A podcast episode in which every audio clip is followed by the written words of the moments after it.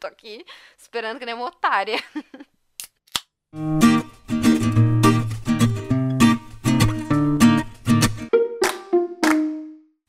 Alô, internautas! Estamos começando mais um Em Alta Podcast. Eu sou Luna e hoje estamos aqui para falar um pouquinho sobre a série Sex Education, que entrou aí com a sua terceira temporada. E ao meu lado está ela, a nossa Jean Milburn, a nossa sexóloga de plantão, Amanda Oldman.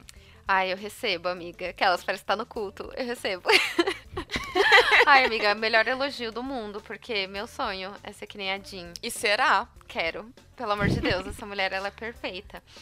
E, ai, que plot twist dela no final, né? Mas enfim, vamos, vamos dar uma segurada nisso. E eu acho que o resumo dessa temporada de Sex Education especificamente é: galera, vamos aprender a conversar. Porque hum, a, não é nem metade, assim, é todos, todos os problemas ali seriam resolvidos com a conversa. Porque ninguém ali, principalmente fechado na parte de relacionamento. Sim, é verdade. E é exatamente isso que falta na série, porque tem muitas questões que os jovens precisam ter mais liberdade para conversar, né? E a série traz é, justamente isso como um foco principal, já partindo do título, né, que é Sex Education, porque falta muita informação entre os jovens ali, principalmente porque se trata de uma escola e tá todo mundo nessa fase de aprendizado, né? E daí não, não fica só nessa questão sexual em si, de que eles precisam se conhecer e precisam dividir mais as coisas, como também questões de relacionamento, não só com cônjuges, digamos assim, né, com namorados, mas também com familiares. Porque se a gente for ver, principalmente o casal protagonista, a Maeve e o Oates, nossa, o rolo deles nessa temporada foi uma chatice, porque ficou numa questão de, ah, eu sou muito orgulhoso para perguntar se ela escutou minha mensagem e ela muito orgulhosa porque ele não quis falar com ela durante o verão porque ela não sabia que ele tinha mandado mensagem. Então, cara, teria sido muito rápido para resolver isso se uma pessoa tivesse perguntado para outra o que estava acontecendo. Exatamente. Para mim o que mais me deu a sensação de que a série estava se arrastando, acredito que era por isso, porque ali nos primeiros episódios foi muito difícil para mim assim engatar na trama, sabe? Justamente porque o, o que me dá muita aflição é esse chove não molha, porque me dá muita agonia duas pessoas que estão se gostando ou sei lá, estão com alguma pendência e ao invés de pô, um chegar e tentar resolver tentar conversar, porque se você gosta da pessoa, acredito que vale muito a pena você ainda tentar lutar por ela. Se você ainda sabe que é recíproco. E eles ficam de indiretinhas um pro outro, ficar a todo momento eles fazendo comentários passivo-agressivos. E eu que sou uma pessoa que eu não sei se eu usaria a palavra impulsiva, mas a partir do momento que a pessoa me joga uma ideia de algo sobre mim e que eu, eu, eu sinto que a pessoa está tentando falar sobre algo, eu falo, não, pera. Por que, que você está falando isso? Por que, que você está comentando isso? Tudo bem que eles estão no ensino médio e eu já sou uma mulher de 27 anos, né? Mas eu não sei como as pessoas conseguem, assim, sabe? Escutar a, a indireta, na verdade, direta, e deixar por isso mesmo, né? Ou não chegar e falar, não, mas eu te mandei mensagem. Não, ou no caso da Maeve, não, mas você não falou nada até agora, sabe? Eu tô aqui esperando que nem uma otária. Eu também fico pensando nisso. E eu fui sempre uma pessoa que parou e conversou. Eu tentava resolver todos os problemas assim no diálogo. E claro que a gente tem os momentos em que a gente fica mais introspectivo ou que a gente realmente sente orgulho assim e não quer ir atrás de tocar em determinados assuntos, mas ali parecia burrice. Muita. E já falando sobre esse casalzinho, dava para ver que nem tu colocou que claramente eles se gostam, só que eu como espectadora acho um péssimo casal. Eu não vejo o que que a Maeve enxerga no Oates, porque eu acho ele um chato. Eu entendo o rolê dele que teve mais para frente ali com a Ruby, mas no geral o Oates é tão sem sal, gente. Maeve, por favor. Não, sem sal, sem açúcar, sem nada. Eu me peguei no momento torcendo por ele e pela Ruby, porque eu tava gostando muito. Inicialmente, me dava raiva essa questão da pessoa estar com você e querer te mudar, né? Isso é péssimo. Mas é depois, né, quando ela ele propõe para ela algo sério e, e, fala: Olha, não vou mudar por você. Você começou a sair comigo, eu assim, então vamos seguir assim. E ela, beleza. Então, quando os dois eles começam a ficar juntos assim de verdade, eu comecei muito a torcer por eles. Inclusive, uma, uma cena que é muito curtinha e que eu amo é que quando eles estão muito juntos já e eles começam a compartilhar gestos. E aí, o, um amigo da Ruby aparece, eu acho que com uma roupa toda errada. E aí, é, a Ruby, o Oates e a amiga dela, tipo, abaixam o óculos assim ao mesmo tempo, sabe? Eu achei tão amor essa cena. Eu adoro, assim, o. Abaixa... Gente, ó, vocês não estão vendo, mas eu tô imitando o gesto aqui. Eu já vou então falar sobre o, a enquete que eu fiz no Twitter perguntando sobre qual personagem que a galera achava que eu me identificava em Sex Education e eu coloquei ali quatro opções. A maior parte dos votantes foi na Maeve e eu fico lisonjeada porque eu acho ela uma personagem super fodona, empoderada e tal. Adoraria que fosse a Maeve com quem eu me identificasse, mas não é. Eu quero saber quem é que votou na Lily, tá, gente? Porque eu não entendi ainda isso. Eu, eu sigo na teoria de que votaram errado. A pessoa queria clicar na Maeve ou na Ruby e clicou nela sem querer. Porque, amiga, assim, nada. Não tem um traço em comum a não ser o gênero. Real. Mas, claro, a minha identificação é quanto a experiências e não quanto a personalidade do personagem ou visual. Com isso, com quem eu mais me identifiquei é a Ruby, que a gente estava falando agora que é uma personagem que é extremamente patricinha, ela é bem egoísta, bem egocêntrica, mas não é essa parte aí que eu peguei para mim, e sim o momento em que ela tá descobrindo ali o amor, né, com o Oates e ela passa a gostar dele. E a gente vê claramente que ela é uma personagem de transição, que é aquela garota que o cara vai ficar até que ele consiga a mulher dos sonhos dele, que no caso do Oates é a Maeve. E eu tenho tanta pena dessas personagens e eu já passei por isso tantas vezes. Quando eu assisti, eu senti o que ela estava sentindo no momento em que ela fala para ele que ama ele ao telefone e ele responde ali um, Valeu. Valeu, falou. Que ódio dele, meu Deus. Nossa, que ódio, assim. E é aquela coisa, despedaçou o coração de alguém, uma pessoa que estava finalmente vulnerável a viver algo diferente, né? Finalmente sentindo algo diferente. Então, eu fiquei bem chateada, assim, pela personagem ter que passar por isso, porque eu sei como é. Sim, ainda mais que ela é uma personagem que ela, pela primeira vez na vida dela, ela se permitiu que alguém entrasse na vida dela, né? Porque, como você já levantou, ela era uma personagem cheia de defesas, né? Toda essa questão da arrogância, da prepotência dela, era um mecanismo de defesa para que as pessoas não vissem a fragilidade dela, né? Isso é até um pouquinho explorado, acho que na primeira temporada que tem a questão de um nude dela que vaza, que o cara quer explanar, enfim, falar que é ela. E ela pede ajuda pro Oates e pra Maeve, porque ela tem toda a imagem dela, que assim, é a única coisa que ela tem que ainda levanta a autoestima dela. Então, tipo, se isso acabar, já era, né? Porque a gente vê ali que quem carrega a casa nas costas é ela, enfim. Então, pela primeira vez, ela se permite gostar de alguém, deixar alguém entrar na vida dela e a pessoa faz isso. Então, eu imagino que na quarta temporada ela vai voltar assim pior do que o que ela já era. Eu espero que, na verdade, ela tenha algum tipo de redenção mais para frente, sabe? Que ela encontre não no Oates, mas talvez em outra pessoa uma boa relação e que ela possa viver algo legal, porque ficou um gosto muito ruim na minha boca após assistir como acabou se deteriorando o relacionamento dos dois. Ela é uma personagem que eu passei a torcer muito por causa disso. E, na verdade, as meninas da série eu acabo torcendo muito por elas, assim, independente de quem seja. Desde a mais vilãzinha, né, que é a melhor amiga dela, que eu até esqueci o nome, que ela é lindíssima, inclusive aquela atriz. E os meninos, a não ser pelo Eric e pelo Adam, agora, porque o Adam agora virou meu cristalzinho, eu não sei, eu não consigo ter o apego que eu tenho por elas, assim. Eu acho que deve ser por, por questão da identificação, que todas ali é, não tem como a gente não se identificar, com exceção da Lily, talvez. Mas eu acho que colocando em outras situações, né, de você se sentir julgado pelas suas. É, nem, não dá nem pra usar a palavra preferências, mas pelos seus desejos, você ser julgado ainda mais pelo seu parceiro, né? Acho que dá pra colocar de uma forma geral. Porque dela é uma coisa bem Sim. específica o que ela passa. É, a trajetória da Lily, eu vejo que foca em, em dois pontos, né? Que é a questão da sexualidade dela que é algo muito forte que ela tem, e dos gostos pessoais, que são julgados até mesmo pela namorada, essa questão dela gostar muito de sci-fi, de aliens, e o resto das pessoas não acompanhar bem isso. Ela é uma personagem que acaba sendo muito solitária por causa disso. Eu gostei muito de uma cena em que ela tá triste, tá lá de uniforme, sem os coques dela que ela adorava utilizar, assim, ela toda descaracterizada dentro do estilo dela. E alguém leu o conto dela que foi pro jornal e chega para ela e diz: Nossa, eu sou muito sua fã, eu amo a sua escrita, me dá um autógrafo. E aquilo, assim, foi, foi tão bonito na hora, porque ela fica surpresa e dá um pingo de esperança de que os gostos dela, as preferências dela, o, o jeito que ela é, não é errado.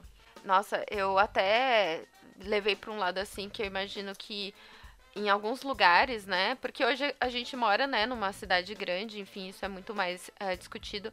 Mas eu acredito que, por exemplo, a pessoa que ela é LGBT, ela consegue se identificar com, com essa personagem pela questão de todo mundo achar que ela é estranha, que, que ela é bizarra, enfim, de, de existir realmente esse julgamento. Eu acho que não só o pessoal LGBT, até porque a Lily tem essa vertente nela também, né? Mas também a galera que acaba fazendo parte de alguma tribo social, digamos assim, né? A galera que, sei lá, é, é gótica ou é nerd demais, o pessoal que tem gostos assim que são mais peculiares, peculiares eu digo, para o público padrão, né? No geral, e acaba sofrendo bullying na escola, tem como criar uma identificação maior com essa personagem. É maravilhoso é, essa trama dela de expor essa prática, né? Acho que dá pra falar assim, essa prática sexual de você encarnar ali um, um, personagem, que você tá em um outro universo. Eu sei que existe essa prática, mas geralmente ela é muito patriarcal, porque a mais comum que a gente vê é numa prática de que, gente, eu não estou julgando aqui nem criticando quem pratica BDSM, né? Quem tá consentindo tudo uhum. certinho. Mas geralmente é muito comum. Existe uma aceitação muito maior quando é, tipo, uma brincadeira. Que o cara é o dominador e a menina é a submissa. E aí eles ficam naquele jogo ali e tal. E, tipo, se você gosta, ok. Mas a gente vê que é socialmente aceito esse tipo de brincadeira. Uhum. E a, a, brincadeira que, que ela curte, né? Que é essa parada de Alice, né? Que envolve sci-fi. Não, não é nem um pouco bem aceita, né? Ela é vista como bizarra. É, a namorada pode não usar essa expressão, mas é, ela fala. Eu consigo entender a Ola também, né? Porque a Ola fala, ah, é, eu gosto, é legal, mas tipo, não quero fazer sempre. E aí ela acaba usando uma palavra errada, né? Que ela fala estranho, né? Ela acha estranho. Então, uhum. a Lily, que já é extremamente julgada, ela fala, pô, então a minha namorada fez isso obrigada, sabe? E a gente sabe o que, que é isso. Porque imagina, sei lá, você, você tá com a pessoa e de repente faz um comentário sobre algo que aconteceu durante a relação. E aí você fica tipo, nossa, então a pessoa fez obrigada. Eu tava achando que tava curtindo ali a Ola usa também a palavra normal, dizendo que gostaria de ter uma relação normal de vez em quando, né? Que não tivesse o roleplay, que seria essa brincadeira de encarnar personagens. Usar essa palavra também é forte, porque praticamente está dizendo que o inverso é o que está acontecendo e que aquela situação seria meio que anormal. E é maravilhoso que Sex Education utilize até mesmo, coloque pro mainstream é, essas práticas, desejos, enfim, que as pessoas têm e que não são convencionais, né, de, de modo social, e que não são exploradas. Então, eu acho muito massa que mostra que, assim, ela achava que ela era estranha, pelo fato de, dela gostar de roleplay envolvendo ficção científica e gostar de escrever também sobre isso. E aí, depois ela descobre que tem gente que gosta, né? E posteriormente vão ter mais pessoas que, que vão se identificar com ela também, que pode não ser exatamente a mesma coisa, mas que curte encarnar, digamos que um personagem. Então, para quem tá assistindo também, eu acho que, que isso é válido.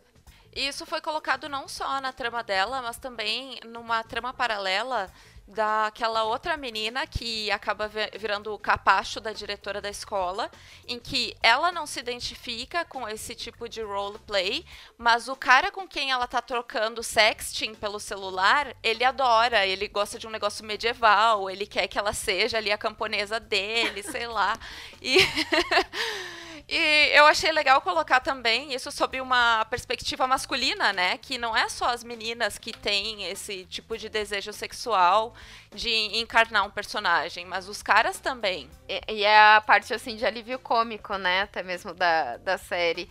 E aí, mais uma vez, né, enaltecendo a conversa, porque, tipo assim, se ela não tava se sentindo confortável, assim, e, e, eu acho que é muito bom da forma respeitosa que ela aborda, tipo, ela não faz como a Ola que fala, ai, isso é estranho, tipo, ela fala, não, eu gosto desse tipo de, de brincadeira, né, desse tipo de interação, mas eu não curto, né, o, o lance medieval.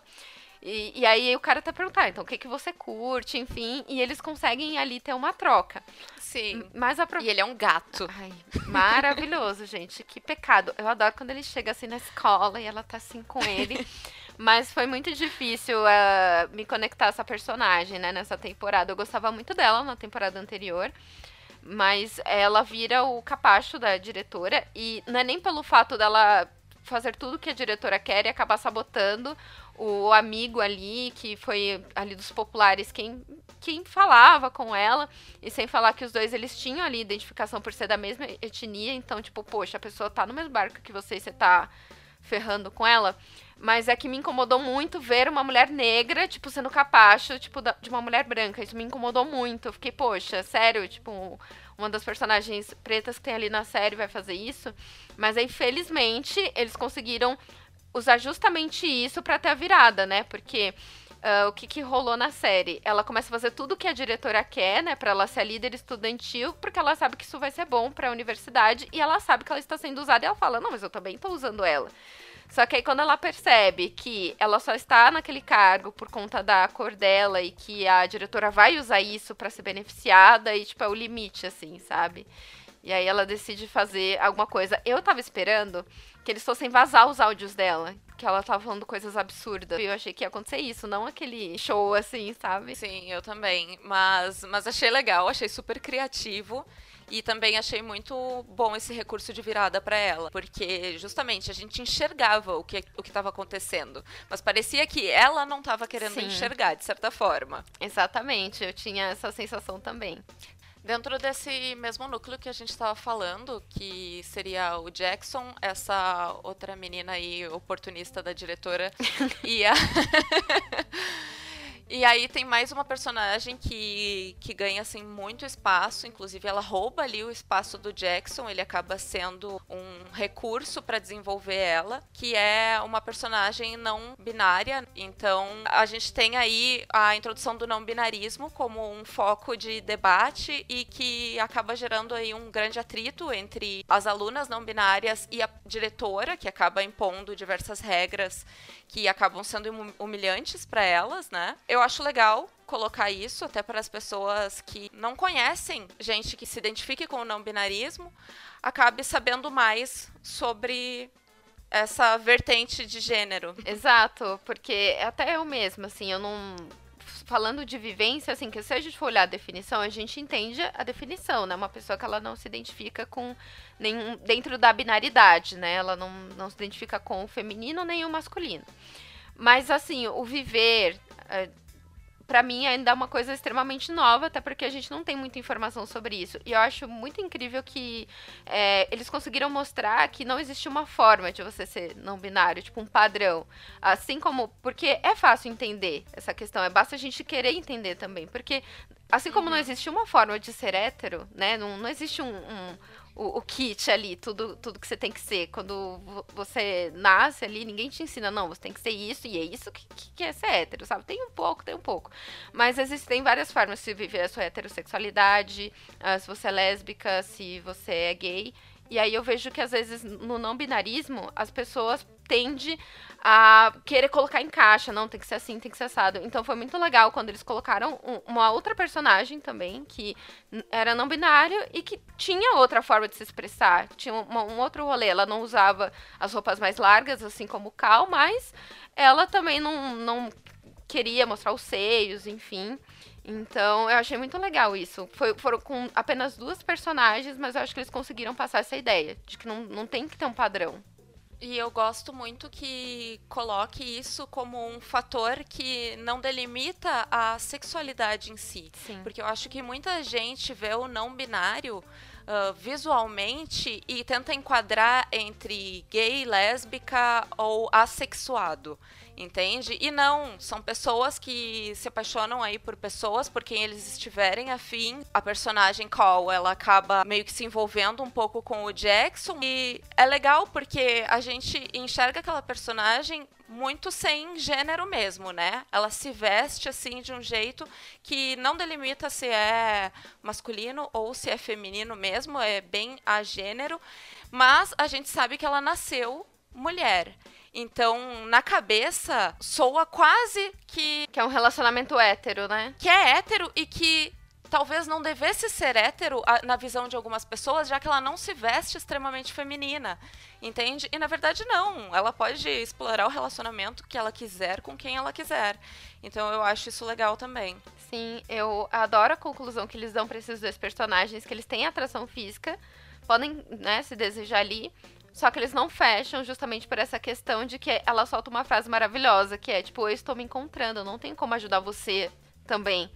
E, uhum. e, e isso rola muito. Às vezes, é, quem não faz parte de, da comunidade LGBT, ou até mesmo uh, se você não faz parte de uma minoria, às vezes tem o um pensamento de que não, o preto tem que ensinar pro branco o que, que é racismo. A pessoa LGBT que ia mais tem que ensinar uhum. pro hétero o que, que é homofobia e tal. Tipo, não dá para você que tá se encontrando e também se entendendo, principalmente nesses grupos aos quais não é muito disseminado, você não tem muita informação sobre isso, você tem a obrigação de você se entender e você também tem a obrigação de, tipo, de ensinar pro outro, sendo que ele, como um, um cidadão que vive em sociedade, ele tem a obrigação de, peraí, é, eu aprendi que existe esse tipo de pessoa no mundo. Eu tenho como obrigação saber, sabe, como me direcionar essa pessoa para que eu conviva bem em sociedade, né? Porque tem toda a questão da empatia, enfim.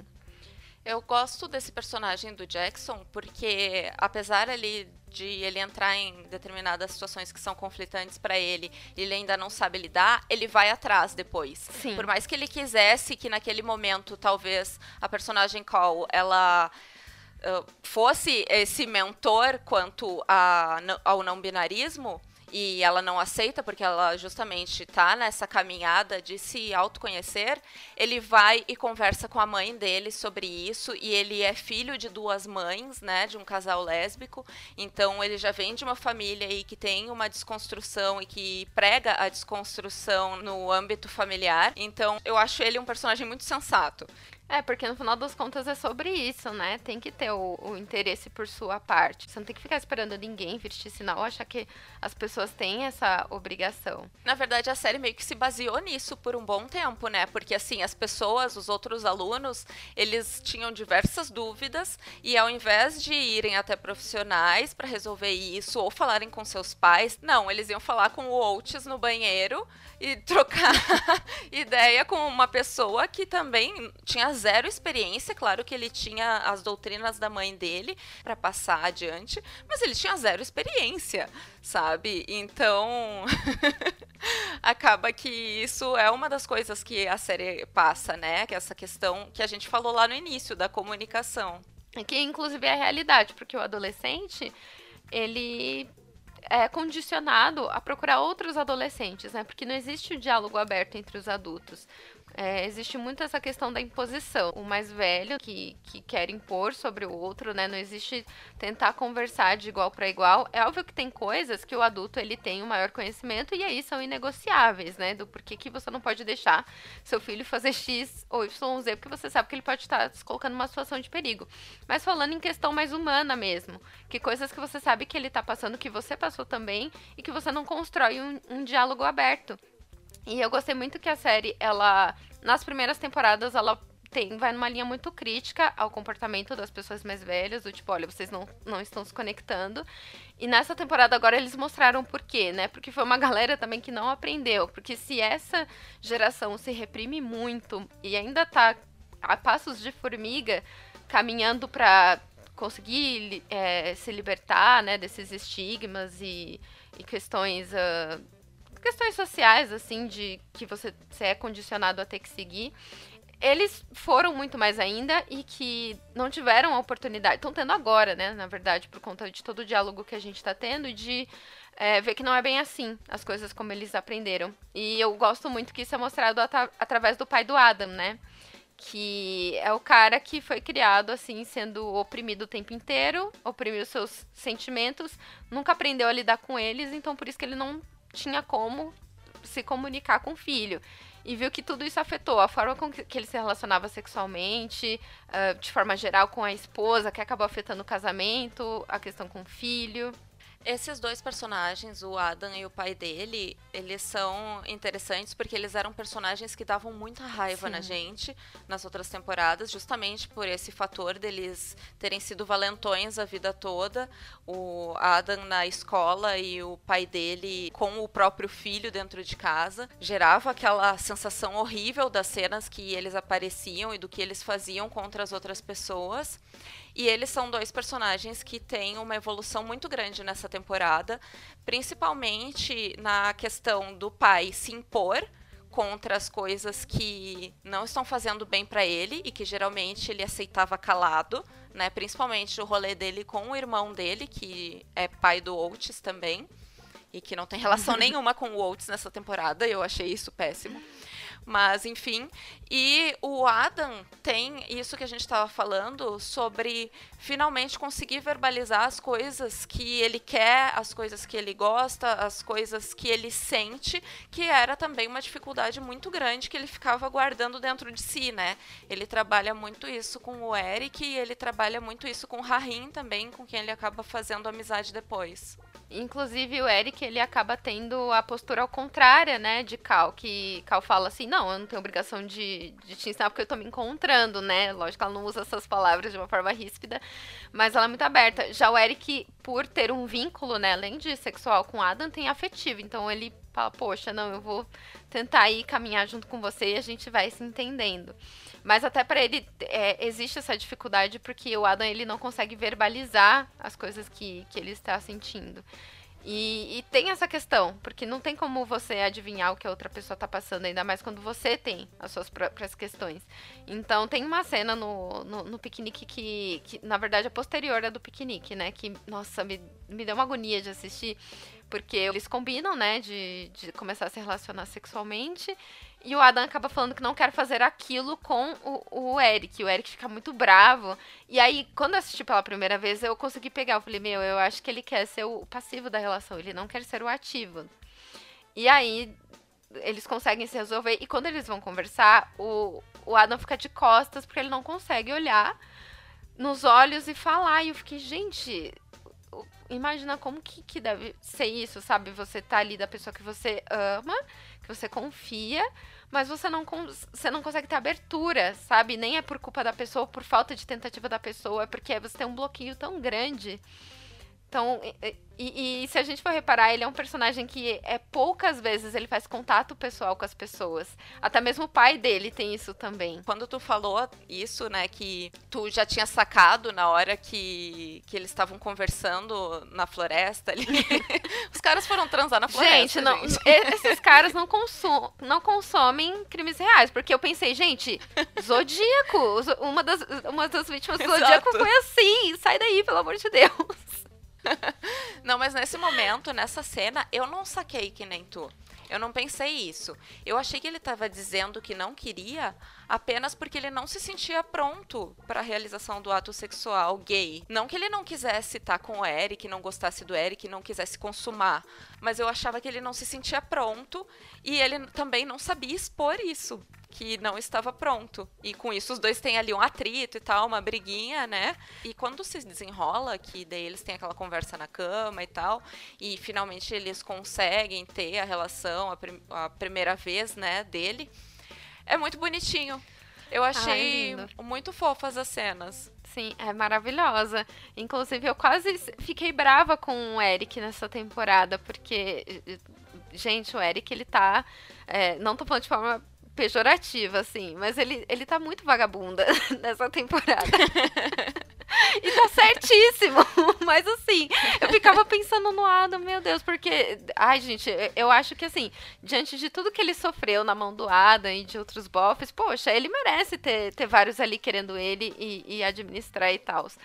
Mas, ai, me deu muita dor no coração quando ele tem lá a viagem para ele para Nigéria, a viagem dele para a Nigéria, e ele tem a oportunidade de ficar com uma pessoa lá, ele fica e, e eu de um lado, eu fiquei muito dividida, porque eu amo o Eric, mas eu acabei me apaixonando pelo Adam também, e ai, eu fiquei extremamente dividida com isso. Esse momento da viagem, eu não sei se tu sentiu a mesma coisa, mas provavelmente, porque a direção e o roteiro em si deram a entender uma coisa e daí depois eles fazem meio que um plot twist nisso, porque o cara tá flertando com ele ali no casamento e tal dos familiares e convida ele pra festa. Aí ele, ah, não sei se eu vou e tal, ah, vou.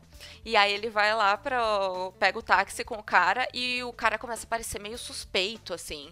Parece ele olha pro taxista e tal e eu fiquei assim, nossa, será que eles estão tramando para dar um pau nele, assim, não no bom sentido, né?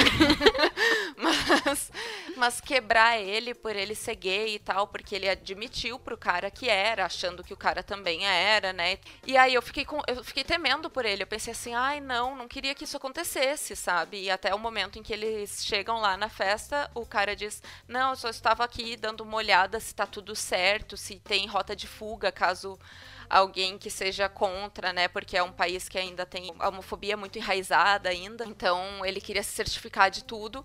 E a, até aí eu ainda tava pensando, será que ele tá falando a verdade? Mas quando eles entram na festa e tudo se desenrola, dá aquela calmaria. Mas assim, por um momento eu fiquei temendo pelo Eric. Sim, inclusive é bem isso. A direção ela conduz a gente a pensar que vai dar uma merda. Porque, primeiramente, em casa a mãe dele fica falando: olha, você não pode levar esse tipo de roupa, porque lá é complicado.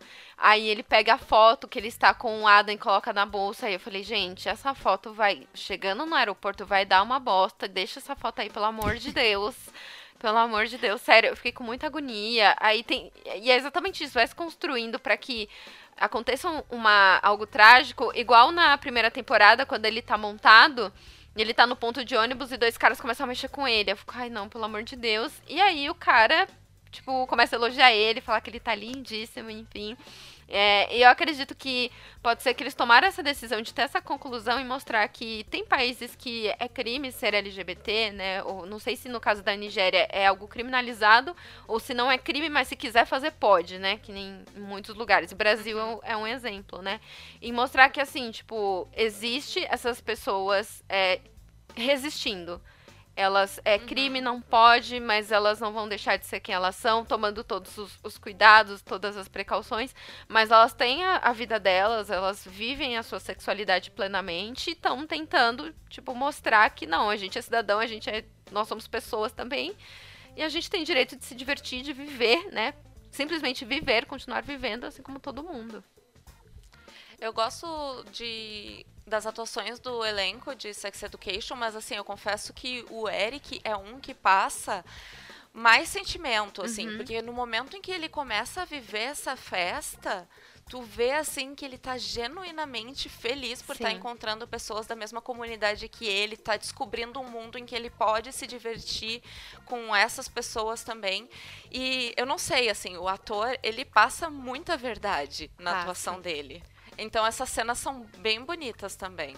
Sim, sim, são lindas. E, e é aí que eu fico dividida, porque eu olho e falo, meu, ele, ele merece estar vivendo tudo isso, sabe? Dá para você entender o porquê que ele tem essa, essa escorregada, assim, né, na, na questão da fidelidade dele. Porque imagina como que deve ser difícil. Agora, a gente falou de tanta coisa, assim, que tem alguns problemas, né? Tem algumas dificuldades, mas a gente falou de muitas cenas boas, muitas cenas bonitas e desenvolvimento legal dos personagens. Agora a gente tem que ir pro lado contrário e falar descer a lenha na diretora que é assim a grande vilã dessa temporada, que no caso, né, a escola teve aquele surto e tal de ISTs na temporada anterior, de todo mundo achar que estava com clamídia e virar uma paranoia gigante que chega até a televisão e a escola fica conhecida como o colégio do sexo. E aí entra essa nova diretora, que é a Hope, né? E ela chega super descoladaça, assim. Ela me lembra muito a Tempesta de The Boys, que começa super jovial e tal, chamando atenção, parece uma pessoa super simpática. E aí depois a gente descobre que tem vários valores conservadores por trás. Né? Eu fui acompanhando a trajetória dessa personagem e ela me passou a mesma vibe também, de que seria alguém que iria finalmente escutar os alunos. Inclusive, eles também são super iludidos, né, em pensar que pelo fato de ser uma pessoa mais nova e estar dizendo que é desconstruída, né, que tá ali por eles. Não é bem assim. No final das contas, ela tá alinhada aos interesses ali do, do Estado e não necessariamente a demanda deles, né? Do, a, teve um surto de, de STs, a galera tá super confusa. Ao invés de, tipo, usar essa escola como exemplo e tentar ouvir e entender o que tá acontecendo e o, o quanto a falta de informação sobre o assunto é danosa para as pessoas de forma geral, porque o que eu gosto em Sex Education é que não fica só nichada nos adolescentes, né, que, que fazem merda em relação a isso. Tem muito adulto também, porque assim como eles não estão sendo ensinados agora, nas gerações anteriores muito pior ainda.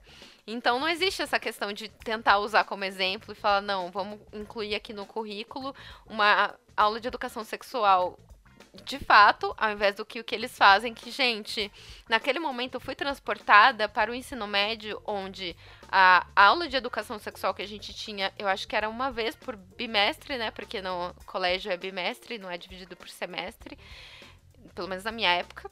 E era isso, era um médico que ia na escola, passava diversos slides mostrando ISTs, falando de tudo que podia acontecer, e era, hoje a gente vê isso, como era extremamente homofóbico. Porque sempre mostrava, como tinha exemplos ali que falavam de mulheres que eram héteros, né? Que acabavam contraindo ISTs, enfim. Mas muitas vezes mostravam homens, né? Homens que tinham um relacionamento homoafetivo. E. Ai, gente, eu fiquei chocada com isso, assim, sabe? Não sei como está o ensino hoje, mas eu fui transportada, assim, pro ensino médio naquela cena. É, não, e essa é uma personagem que traz um pouco a questão de, do não debate, né? Não, não devemos falar sobre isso, devemos banir tudo que tem a ver com isso, ao invés de falar sobre como funciona com as relações sexuais, o, falar sobre contraceptivos, não. Coloca as meninas numa sala com uma mulher que Ai, teve um parto horroroso e elas iam assistir o vídeo desse parto para elas não quererem nunca mais transar e os caras também lá na outra sala com uma situação semelhante. Para mim, o texto de Sex Education, ele é perfeito, assim, sobretudo quando é pra, pra personagem da Gillian Anderson, que inclusive venceu o Emmy de melhor atriz coadjuvante porque ela fez a Margaret Thatcher em The Crown. Precisava enaltecer essa mulher porque eu amo e que dão textos muito bons para ela, que é uma frase curta que ela diz tudo, que nem ela fala, tipo, mano, abstinência e um monte de hormônio são duas coisas que não combinam. Tipo, eles não vão deixar de, de fazer porque você tá falando que eles vão morrer. Muito pelo contrário, eles vão fazer do jeito errado. E é, eu acho que essa temporada ela teve muito mais questão de atos irresponsáveis que você pode ter do que nas primeiras temporadas que focavam mais na sexualidade. Eu acho que essa temporada foi mais de relacionamentos. Mas eu acho que eles conseguiram mostrar também essa questão da desinformação, de que o, o cara lá, mais uma vez, vai conversar com outro adolescente, porque não tá conseguindo fazer a, a namorada se sentir feliz sexualmente. E aí o cara fala: não, você tem que saber se você tem um pênis grande, porque todo mundo sabe que é isso que faz a, a, as mulheres gozarem, né? E daí, eh, gente, dá uma merda enorme. Isso me lembra, porque assim, gente, eu tô assistindo uma galhofa muito forte porque eu não tô conseguindo prestar atenção em muita coisa que eu assisto. Então eu coloco uma galhofa dublada para assistir só para tomar meu café da manhã todo dia. Uhum. E aí, essa galhofa que eu estou assistindo, ela se chama Glee. Eu amo Todos Glee, vocês gente. conhecem. Eu amo. Mas assim, Glee é uma desinformação e é tanta ideia errada que passa nessa série, não só com relação a relacionamentos sexuais e tal, como também com relação à homossexualidade, LGBT. Tem vários rolês que o próprio personagem LGBT fala que são muito errados, ele falando coisas assim que o bi é um gay não resolvido. Gente fico, do céu. Cara, não, gente, essa série saiu assim, tipo, não é tão tão velha assim, sabe? Era numa época que já, o debate já tá. Não, e é criado por uma gay também. o Ryan Murphy, isso é bizarro. Cara, eu, eu fiquei passada, assim. Tem várias, vários momentos que eu assisto e eu fico assim, nossa, que desserviço. Quem deixou isso passar? Voltando a essa questão de, de relacionamento, onde a série foi mais nichada, é, eu adorei o, o núcleo da, da Jean e do Jacob. Eu adoro falar o nome deles porque fica uma coisa bem fofa, parece duplinha mesmo, aquele casal que, que a gente chipa. E eu realmente, eu gosto muito dos dois juntos. E eu adorei essa questão de mostrar que você pode estar com uma pessoa que ela não tem. Vocês lógico, tem algumas coisas em comuns, beleza. Vocês são apaixonados, vocês querem, já tentaram ficar separados, mas não deu certo. Mas tem coisas que não fecha, assim, sabe? Eu acho que isso traz até um realismo de que não é tudo, e às vezes até em decisões importantes. Eu acho que assim, o básico que tem que fechar é direitos humanos. Você tem que ter uma pessoa que, no mínimo, defenda os direitos humanos. Se não, descarte essa pessoa da sua vida, pelo amor de Deus. Mas de mostrar que nem tudo você vai fechar com a pessoa. E às vezes o problema, a geração de diversos problemas vai ser isso. Ainda mais quando você vai criar uma criança, você vai ter um filho. Então, como que você vai passar, né, essa questão de valores, ensinar o certo e o errado, sendo que cada um tem um ponto de vista diferente sobre isso. Mas eu acho que aí é que tá a chave, porque você ensina a criança, olha eu, né, eu nem sou mãe, tô querendo falar aqui, sobre a tolerância, de que tá, ensinar os dois pontos de vista sobre a mesma coisa e tipo, olha, podem ter opiniões diferentes, óbvio que, mais uma vez, dentro dos direitos humanos, e que elas podem coexistir. Não precisa necessariamente você concordar com exatamente tudo que a pessoa tá falando, sabe? Por mais que seu Jacob não vote. Esse pano, eu não sei se eu passo. Antes de falar sobre o casal em si, eu vou comentar uma experiência minha bem rapidinho, que eu já terminei relacionamento justamente por questões de ideologias diferentes, mas porque a outra pessoa desse relacionamento não estava disposta a ter uma opinião amena, ou seja, tipo, não, tinha que ser do jeito dela e não importava quais eram as doutrinas que eu seguia. Então, assim, quando rola esse extremismo, realmente não tem como seguir adiante. Né? Exato. Né? Por isso tem toda essa questão da gente ter que conversar e ver se realmente rola. E é o que estava rolando ali, o que estava acontecendo entre a Jean e o Jacob, né? Que eles estavam falando sobre preferências que eles têm e sobre eh, realmente, assim, ideologias de vida. Tanto que essa questão aí do voto eu achei uma das melhores conversas, porque ela fala alguma coisa sobre qual é o lado para qual ela vota, etc. E aí ele assume que não vota. Eu achei, claro, que a, aí o roteiro e tal não foi muito corajoso, porque eu acredito que o correto seria ter colocado ele como um trampista e ela ter ficado muito de cara, e isso faria um, um paralelo muito grande com a gente aqui no Brasil com relação a namoro, né? Porque em diversos aplicativos e tal de paquera, a galera precisa colocar lá o ele não ou fora Bolsonaro para entender que o pretendente aí do futuro vai estar de acordo com isso, né? Senão não dá, gente. Desculpa, mas não tem outra opção. É, você tem que saber com que tipo de pessoa você tá se envolvendo, né? E aí o Jacob assumir que é um isentão e não quer tomar partido político, eu acho que foi assim, uma forma de dar uma amenizada e a gente ainda continuar gostando Sim. do personagem. Porque se ele dissesse, assumisse que era um trampista, Aí acabou. O personagem ia se perder, ninguém mais ia ter, assim, simpatia nenhuma por ele.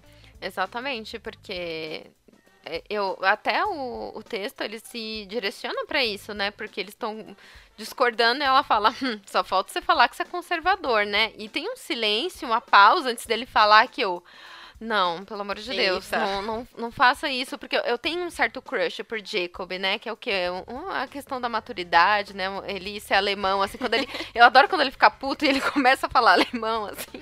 Eu acho maravilhoso.